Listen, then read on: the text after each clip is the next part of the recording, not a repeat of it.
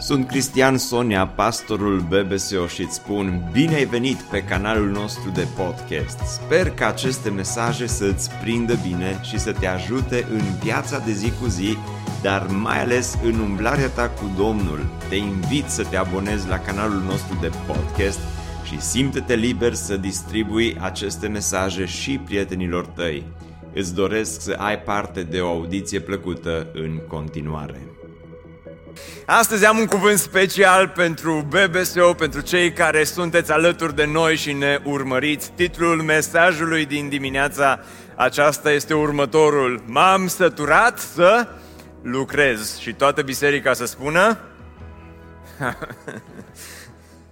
Nici nu știi ce să spui la un asemenea titlu. E bine sau nu este bine? Dar adevărul este că atunci când citești cartea Eclesiastul, Eclesiastul Solomon vorbește foarte mult despre a munci, vorbește despre trudă, despre ostenială și cu toții avem sentimentul acesta că ba muncim prea mult, ba ne plictisim și parcă uneori nici cum nu-i bine.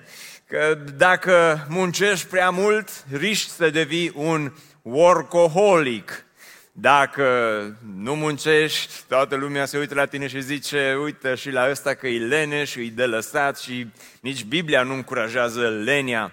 Dacă muncești prea mult, nu mai ai timp să te bucuri de familie, de prieteni, de viața aceasta. Dacă nu muncești, riști să te plictisești foarte repede. Dacă muncești prea mult, obosești. Dacă nu muncești, îți pierzi simțul acela al utilității în lumea aceasta și simți că ești inutil, că nu mai contezi, că trece viața aceasta pe lângă tine. Așa că deschideți la Eclesiastul, capitolul 2. Sunteți curioși să vedeți ce spune Solomon despre muncă. Vreau să vă citesc câteva versete și uh, nu vă ridic în picioare, dar citim cu respect cuvântul lui Dumnezeu. Eclesiastul, capitolul 2, de la versetul 17. Și mă gândeam, oare n-am abordat așa o parte din textul acesta săptămâna trecută și mă gândeam că putem să trecem peste subiectul acesta, dar apoi m-am gândit, măi, o treime din, part, din, din viața noastră e, e parte din munca noastră, o treime din viață uh, o petrecem muncind. Și dacă o bucată atât de mare din viața noastră muncim și Eclesiastul vorbește despre muncă și despre cum să muncim și cum să ne bucurăm sau să nu ne bucurăm de viață, cred că e important să vedem ce spune El, ce spune Cuvântul Lui Dumnezeu și ce putem să învățăm. Amin? Sunteți cu mine? Bun. Aminul de la programul întâi a fost un pic mai bun decât, de la programul întâi a fost mai bun decât ăsta de la doi, dar mă gândesc că îl mai reglați între timp.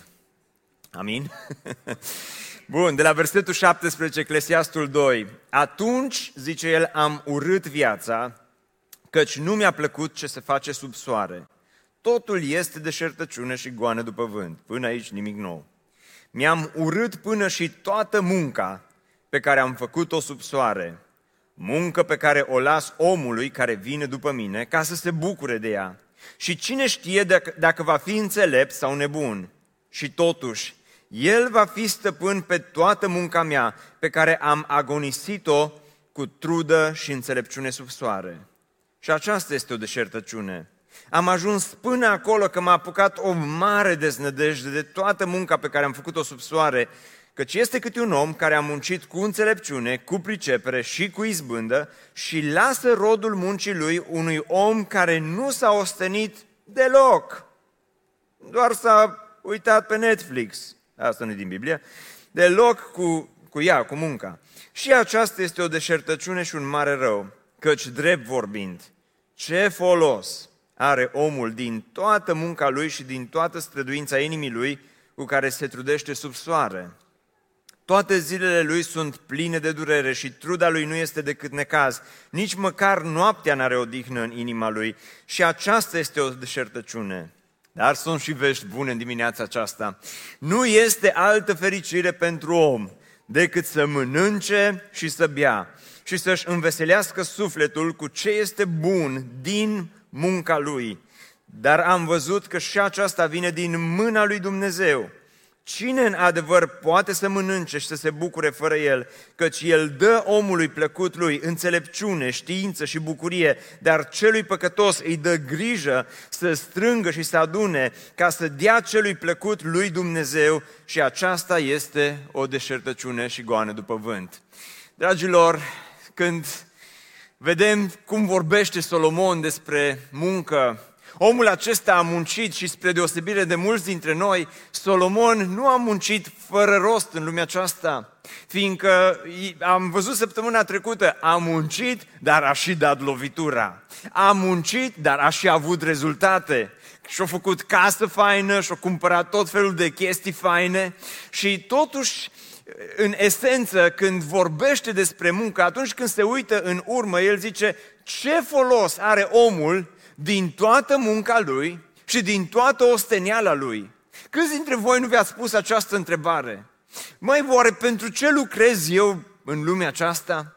Pentru ce mă stresez atât? De ce nu pot să dorm noaptea? De ce mă trezesc în fiecare dimineață și când auzi ceasul ăla că sună și că din nou trebuie să te ridici din pat și să te duci la muncă și să vii acasă obosit și să te pui să mai muncești și acasă și apoi ă, seara te trântești obosit pe canapea și îți vine să le lași toate și să dai cu toate de pământ și să nu mai faci nimic, că ce folos la urma urmei? Ba mai mult, vine vremea când poate îți dai seama că viața asta e trecătoare și că pleci din lumea aceasta și te întrebi și toată munca, a cui o să fie?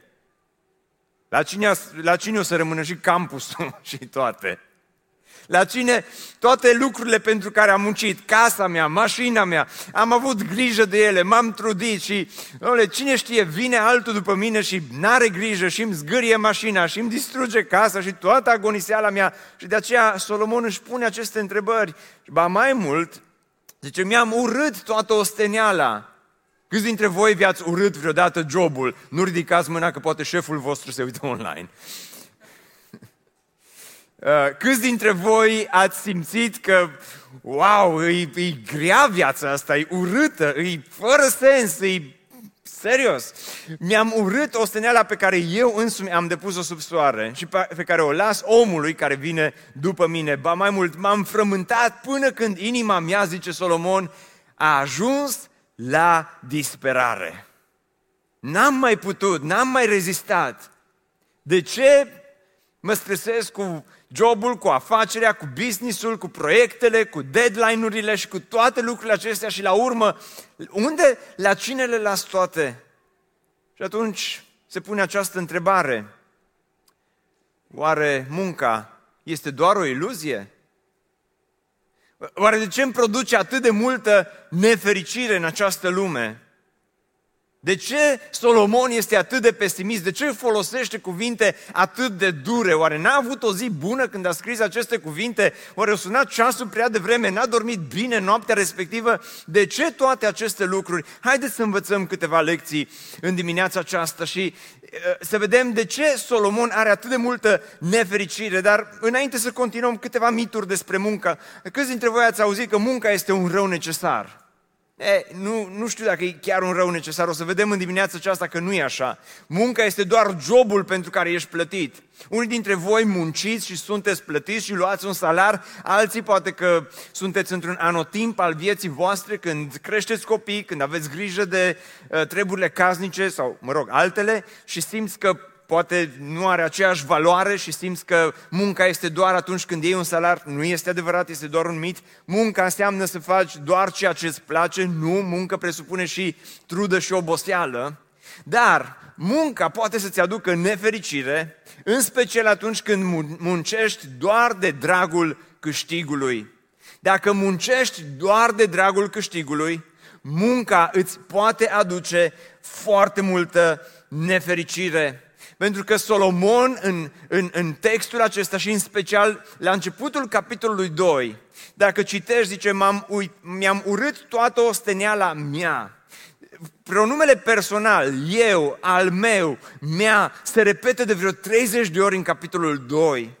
Solomon zice, mi-am strâns, mi-am adunat, mi-am zidit, mi-am făcut, mi-am cumpărat și toate lucrurile pe care el le-a le-a, toată munca lui a fost doar pentru el, toate lucrurile erau doar pentru el pentru ca el să aibă, pentru ca el să se bucure, pentru ca lui să-i meargă bine și credea următorul lucru pe care probabil mulți dintre voi credeți acest adevăr. Cu cât muncesc mai mult, cu atât câștig mai mult și cu cât câștig mai mult, după aceea sigur voi fi fericit.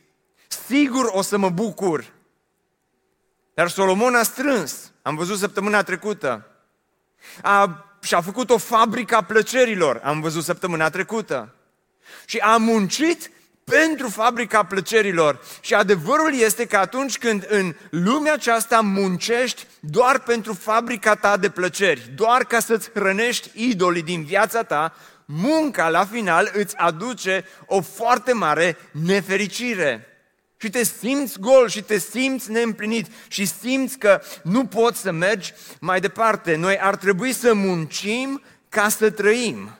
Să muncim, Dumnezeu ne-a lăsat să muncim ca să trăim, însă s-a schimbat ceva în această paradigmă și am ajuns să trăim doar ca să muncim, parcă ceva nu mai e ok. Și hai să fim sinceri cu noi în dimineața aceasta. Vorbesc românilor, românilor din Oradea, românilor din țară, românilor din diaspora.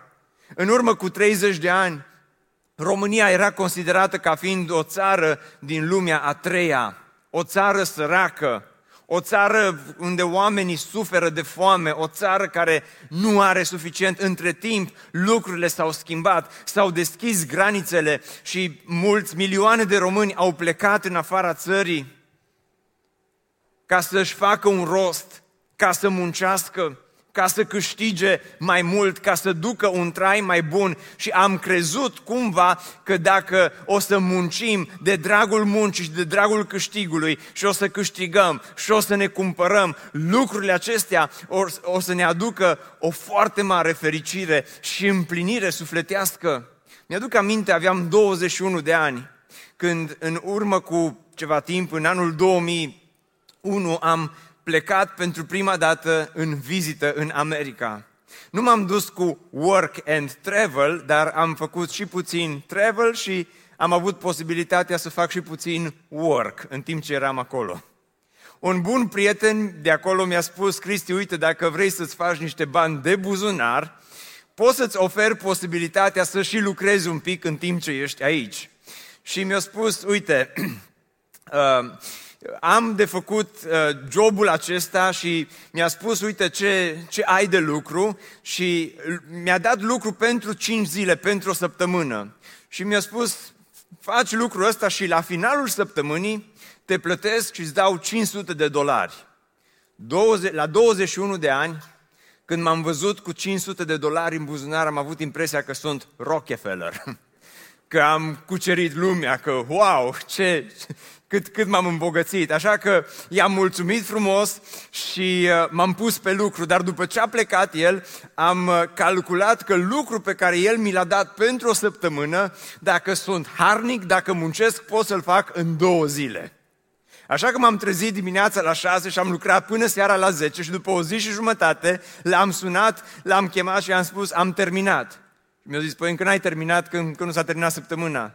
Zic, nu s-a terminat săptămâna, dar am terminat lucru. Și a venit și, și uh, uh, așa, oarecum șocat, s-a uitat la lucru pe care l-am făcut, se uită la mine și trage el așa o concluzie. Măi, zice, voi românii nu sunteți normali. Zic, mulțumesc frumos pentru compliment. dar ai văzut că poți să muncești de dragul muncii și de dragul câștigului și într-un fel sau altul te-ai pus să muncești și ți-ai luat un job și ți-ai luat două joburi și ți-ai mărit nivelul de trai și ai, uh, ți-ai mărit și câștigul cu ocazia aceasta și uh, muncești ca să îți uh, întreții fabrica de plăceri.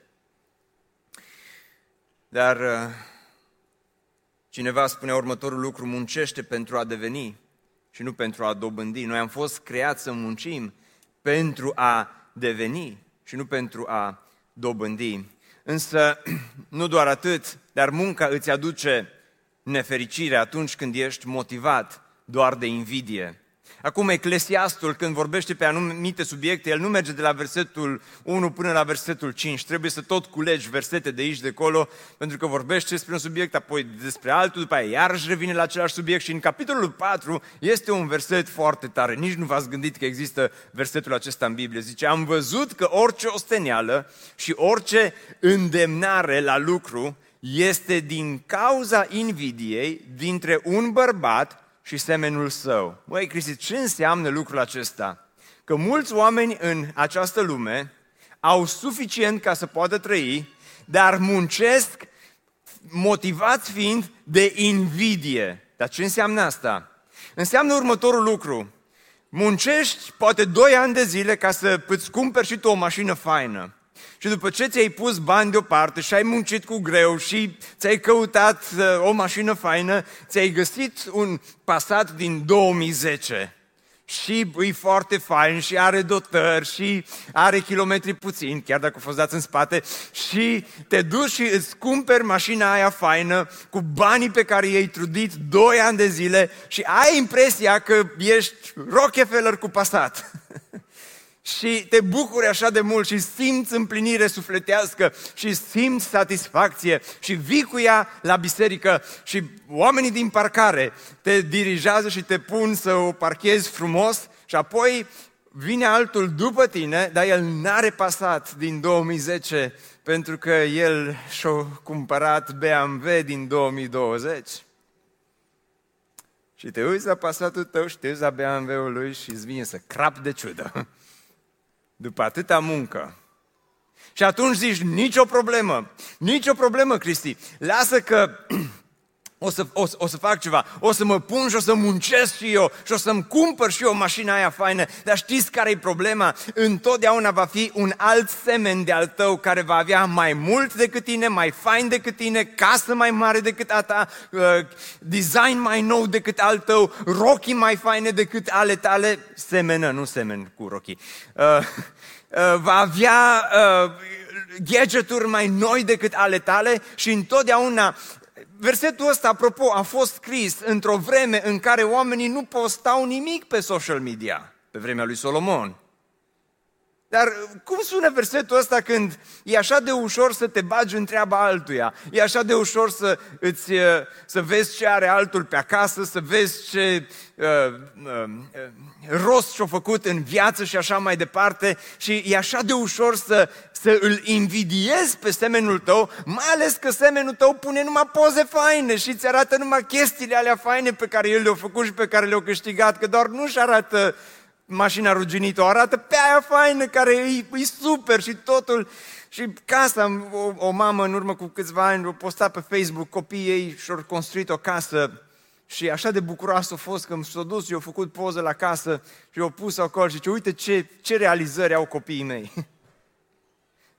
Invidia aceasta, în urmă cu mai mulți ani, eram într-o altă țară și am ajuns la biserică și în parcare erau două mașini identice, noi nouțe, amândouă, două tracuri din alea, camionete mici, erau, erau noi și erau aceeași culoare, același model și același de toate, gemene, zici că erau. Și uh, cel care m-a dus la biserică zice către mine, zice, știi de ce sunt mașinile astea la fel? Zic, nu.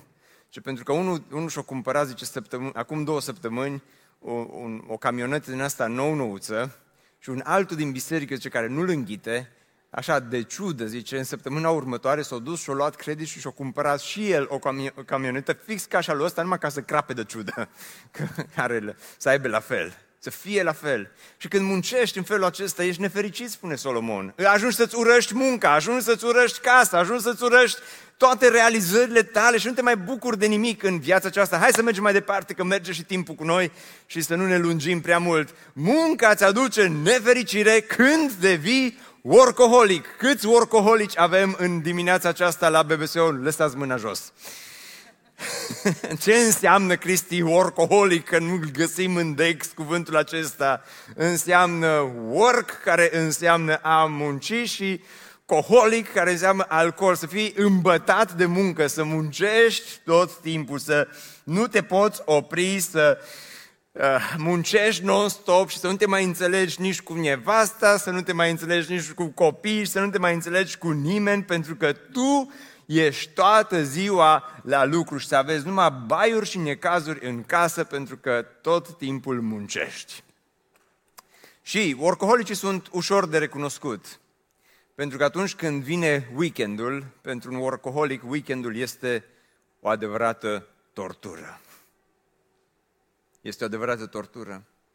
Atunci când uh, vin sărbătorile, workaholicul se uită tot timpul, am, și am un prieten, nu-i, nu-i dau numele, dar workaholicul se uită tot timpul pe calendar să vadă când cade Crăciunul și dacă cumva Crăciunul cade la mijlocul săptămânii, workaholicul moare când vede că pierde câteva zile cu sărbători. Și tot am încercat să-i explic lui Vlad că e ok să fie Crăciunul și la mijlocul săptămânii, dar nu înțelege. Nu.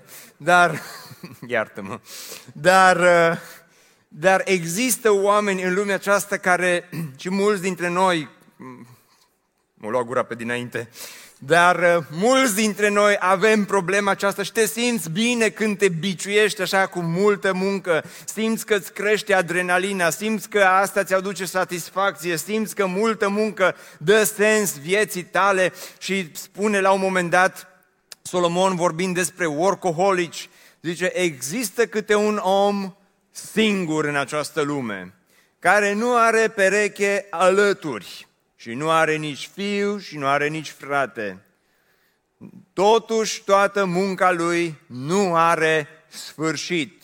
Despre cine vorbește aici Solomon? Despre workaholic, despre om a cărui muncă nu are sfârșit, iar ochiul lui nu se satură de bogăție. Pentru cine mă ostenesc și îmi lipsesc sufletul de fericire.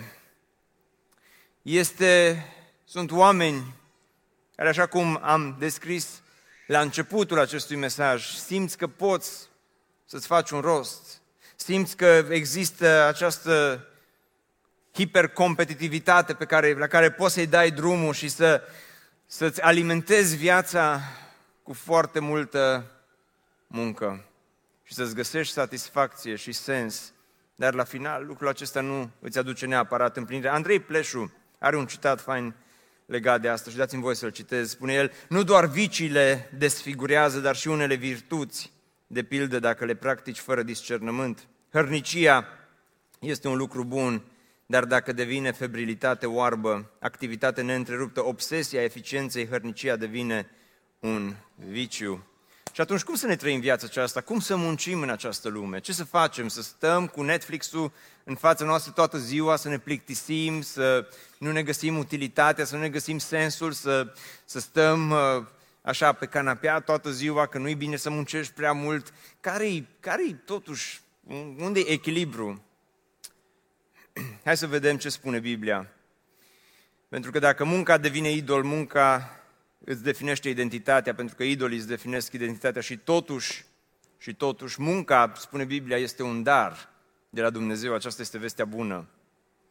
Pentru toți workaholicii, pentru toți leneșii, pentru toți uh, care muncesc numai să muncească, pentru toți care muncesc le place să muncească pentru toți care ne ascultați astăzi. Vestea bună este că munca este un dar de la Dumnezeu, nu este un rău necesar. Solomon întotdeauna, adică întotdeauna, la un moment dat schimbă macazul și schimbă refrenul și spune că înțeleg că pentru oameni nu este nimic mai bun decât să se bucure și să facă ce este bine în viață. În plus, faptul că cineva poate mânca, poate bea și poate duce un trai bun pe urma întregii lui munci, ostenel, este un dar de la Dumnezeu.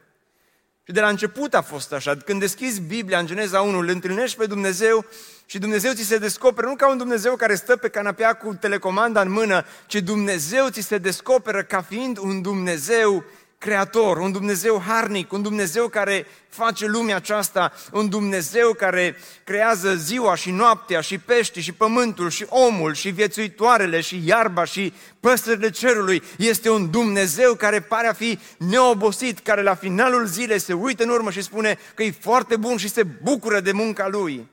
Când i-a creat pe Adam și Eva, Dumnezeu le-a dat acest mandat să muncească Și munca n-a fost un blestem și n-a fost o pedeapsă pentru că ei au căzut în păcat, ci munca a fost un dar, a fost un mandat pe care Dumnezeu l-a dat lui Adam și Eva până când ei încă nici nu și-au depus CV-ul. Ei nu și-au trimis niciun CV la Dumnezeu și au zis, vrem și noi să, să muncim. Dar Dumnezeu a fost primul mare angajator din această lume. Spune, Dumnezeu i-a binecuvântat și le-a zis, fiți roditori și înmulțiți-vă, umpleți pământul și supuneți-l. Cum poți să supui pământul decât muncind? Munca a fost un dar pe care Dumnezeu l-a oferit primilor oameni. Hristos, când a venit în lumea noastră, a zis, Tatăl meu muncește și eu muncesc de asemenea și Hristos a muncit, dar munca este împlinitoare doar în cadrul dat de Creator. Atunci când muncești în limitele pe care Dumnezeu ți le-a stabilit, atunci când munca nu, nu o faci doar de dragul câștigului. Vedeți, noi am întors toată această paradigmă invers. E, e, e invers. Tot ceea ce știm noi despre muncă, Munca pentru noi reprezintă doar și satisfacția este doar fluturașul de la finalul lunii cu salarul sau banii care se duc în cont sau uh, profitul pe care îl faci în businessul tău, dar nu este așa. Munca a fost gândită de Dumnezeu și înseamnă să te pui în serviciul oamenilor și al tău în primul rând. Asta înseamnă, înseamnă uh, muncă, este un dar de la Dumnezeu. Hristos a iubit oamenii și a folosit lucrurile. Noi iubim lucrurile și folosim oamenii și aici se întoarce și de asta s-a întors împotriva noastră darul acesta al muncii. Fiindcă eu te plătesc, te rog să mă asculți. Dar, dar la început n-a fost așa ci noi nu suntem doar niște roboți care facem niște bani în lumea aceasta, ci din potrivă, noi am fost lăsați în această lume. Am fost lăsați în această lume ca să ne slujim unii pe alții, ca să trăim în comuniune unii cu ceilalți și munca n-ar trebui să fie decât o unealtă care să ne ajute să ne slujim, să facem lucruri faine, să punem pasiune în ceea ce facem. Dar nu doar ca să avem noi un câștig, să fie casa mea, mașina mea, lucrurile mele și tu să mor de foame și tu să, uh, să suferi și tu să fii un sclav la mine pe plantație. Nu despre asta, nu aceasta a fost ideea lui Dumnezeu despre a munci. În Eclesiastul, la un moment dat, este un verset în capitolul 9 care spune tot ceea ce face mâna ta, tot ceea ce mâna ta găsește să facă, fă cu toată puterea ta, fă cu pasiune, Dumnezeu nu încurajează și n-a încurajat niciodată lenia să fim clari cu lucrul acesta. Dumnezeu ți-a dat acest mandat, dar ca pe un dar din partea Lui să muncești, să te bucuri de lucrurile din această lume. Și tocmai de aceea Pavel spune în uh, Tesaloniceni la un moment dat, căci atunci când eram cu voi vi-am dat această poruncă, dacă cineva nu vrea să lucreze, nici să nu mănânce. Biblia este clară în privința aceasta. Muncește nu ca să câștigi, ci ca parte a bucuriei de a trăi. Aceasta este munca adevărată care este asociată întotdeauna cu bucuria aceasta, cu bucuria slujirii.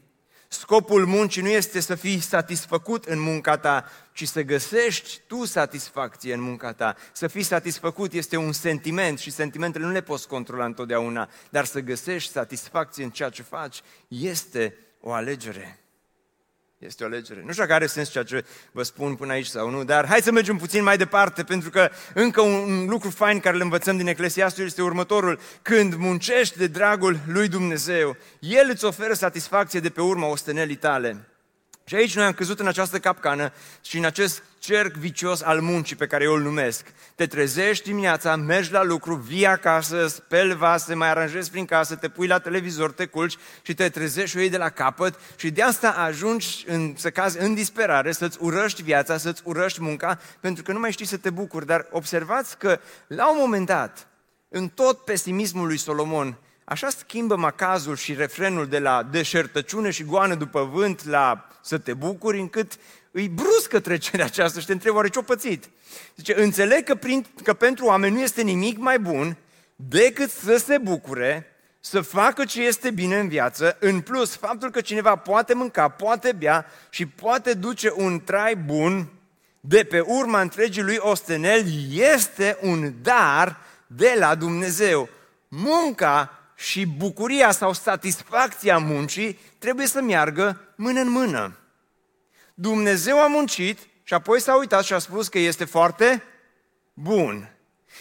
Noi am, am luat doar partea a doua, doar partea în care îi osteneală, îi trudă, crezând că toate lucrurile ni se cuvin nouă și sunt pentru noi și am eliminat prima parte și de aceea mulți oameni ajung în lumea aceasta atât de nefericiți, oameni care poate ajung sus în vârf. Cineva l-a întrebat odată pe Rockefeller, că tot l-am pomenit în dimineața aceasta, și zice către el, când era el cel mai bogat om din uh, lumea aceasta, acum nu, nu cred că mai el, nu știu cine e cel mai bogat acum. Ăla. Dar l-a întrebat cineva odată pe Rockefeller, zice, ai ajuns în vârf, zice, și spune-ne, împărtășește-ne, un reporter zice către el, împărtășește-ne ce ai găsit când ai ajuns în vârf. Și Rockefeller se uită la el și zice, când am ajuns în vârf, n-am găsit decât singurătate, că nu mai era nimeni acolo. Și n-am găsit nimic. Și e așa de rău când doar muncești și nu găsești nimic, nu-ți găsești nici prietenii, nu-ți mai găsești nici familia și ești, cum spunea Eclesiastul mai, mai înainte, ești un om singur, singurel, zice Eclesiastul. Și nu te mai bucuri pentru că ai sacrificat totul pentru ambiții, pentru a ajunge undeva, pentru a avea ceva, pentru ca să faci primul milion, ca să faci al doilea milion și așa mai departe. Ți-ai sacrificat o bună parte din viață și, și copiii îți rămân în urmă, familia îți rămâne în urmă și nu mai găsești acel echilibru, dar observați că Eclesiastul, după foarte mult pesimism, aduce lucrurile în echilibru și zice, dacă muncești în cadrul dat de Dumnezeu, după aceea poți să te bucuri cu familia. Și nu există altă fericire decât să stai cu familia în jurul mesei, ceea ce în multe familii nu se mai întâmplă. Pentru că nu mai avem timp și atunci mâncăm pe fugă, fast food. Eclesiastul nu e cu fast food. Eclesiastul zice, după ce ai muncit, cea mai mare satisfacție din viață e să pui o farfurie, să pui un șervețel, să pui un steak cu sos de piper verde și să-l savurezi împreună cu cei dragi. Amin? sau sarmale, sau așa mai departe. Zice, cea, cea mai mare bucurie, zice, bucuria și osteneala trebuie să meargă mână în mână în lumea aceasta. De aceea dacă ești aici și te uiți la viața ta și găsești doar osteneală și ți-a, ți-a dispărut bucuria, întreabă-te dacă nu cumva de-a lungul anilor ai călcat în picioare toate lucrurile pe care Dumnezeu ți le-a lăsat în această uh, lume ca să te bucuri de ele. Și ultima lecție care o învățăm de la Eclesiastul, muncește în lumea de sub soare cu gândul la veșnicie. Dragilor, uitați, este un verset în capitolul 3 foarte fain. Orice lucru El îl face frumos la vremea Lui, zice Solomon. Și a pus în inima lor chiar și gândul veșniciei. Eclesiastul întotdeauna când se uită doar la lumea de sub soare, când se uită doar la lumea de aici, devine nefericit. Pentru că lumea aceasta de aici, cu lucrurile mele, cu uh, tot ceea ce pot să adun pentru mine este, nu este nimic altceva, spune Eclesiastul, decât o buclă a deșertăciunii. Este doar deșertăciune și parcă am fost blocați, zice, în bucla aceasta a deșertăciunii de sub soare, ca să fim acum obligați să ne ridicăm ochii în sus și să vedem că există ceva dincolo de soare. Și dincolo de soare este lumea lui Dumnezeu. Dincolo de soare este veșnicia și spune Eclesiastul, când muncești în această lume, dacă vrei să fii satisfăcut, dacă vrei să fii fericit, trebuie să ții minte că atâta timp cât ești aici, în lumea aceasta sub soare, lumea aceasta nu este destinația ta finală. Și Petru spune despre noi că în lumea sub soare, cum ne descrie el? Că suntem ce? Niște călători. Suntem niște călători. Și atunci când ești călător, ce, ce ai în calitate de călător? Ai hotel, ai mașini închiriate, ai uh, bagaje și cam atât. Și vei zice, Cristi, dă un col de treabă, am muncit așa de mult pentru casa aia și în sfârșit pe CF scrie numele meu, casa ta cu CF-ul tău arată că de fapt în lumea aceasta, dacă tu ești călător, casa ta nu este decât un simplu hotel. Este un hotel. Și într-o zi vei pleca din hotelul acesta. Pentru că ești călător în această lume hainele tale faine pe care le-ai cumpărat și ai dat mulți bani pe ele, pantofii, poșetele, uh, gadgeturile, gențile faine de la mașină, uh, telefoanele mobile, nu sunt decât bagaje. Mașina ta este doar închiriată și într-o zi vei preda cheile și altcineva o va folosi pentru că tu ești doar călător prin această lume. Și când ai această perspectivă a călătorului, atunci cum ar trebui să muncești? Atunci cum ar trebui să trăiești? Atunci cum ar trebui să te relaționezi la lumea aceasta de sub soare? Am spus și mai de mult, călătoriile cele mai frumoase sunt călătoriile care au bagaje puține. Mi-aduc aminte când am locuit pentru un timp într-o altă țară și la un moment dat am venit acasă era pe vremea când companiile aeriene bagajul de mână doar îl măsurau, dar nu îl cântăreau. Și eu am prins cumva șmecheria asta și am zis, ok, o să fac o chestie. Și aveam multe cărți și trebuia să le aduc acasă. Și am luat bagajul de mână, care avea dimensiunea potrivită, dar l-am umplut de cărți. Era plin de cărți.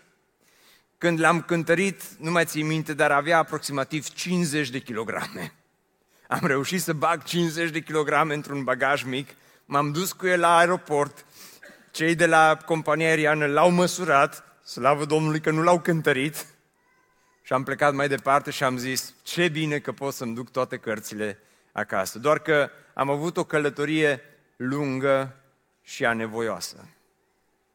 Și când am ajuns acasă cu bagajul ăla de mână, am fost atât de obosit. Eram atât de epuizat. A fost cea mai urâtă călătorie din viața mea. Și atunci am zis că de aici încolo niciodată nu o să mai călătoresc cu un bagaj atât de mare și atât de greu și pe cât posibil, în momentul acela, în fiecare călătorie îmi luam un rucsac, îl puneam în spate și mergeam mai departe până m-am însurat. Apoi lucrurile s-au schimbat puțin. Dar, dar am descoperit că acele călătorii cu bagaje puține pot fi călătorii frumoase în această lume. Și Eclesiastul spune atunci când muncești, să muncești cu acest gând al veșniciei în minte, să știi că în această lume, această lume nu este casa ta finală, nu este destinația ta finală și să știi că nu sunt toate ale tale, nu este casa mea, mașina mea, banii mei, muncim pentru ce? Niște bani, ce banii? Niște bucăți de hârtie care zicem că vai ce mare valoare are hârtia aia, dar sunt doar niște bucăți de hârtie la urma urmei care într-o zi nu o să aibă niciun fel de valoare.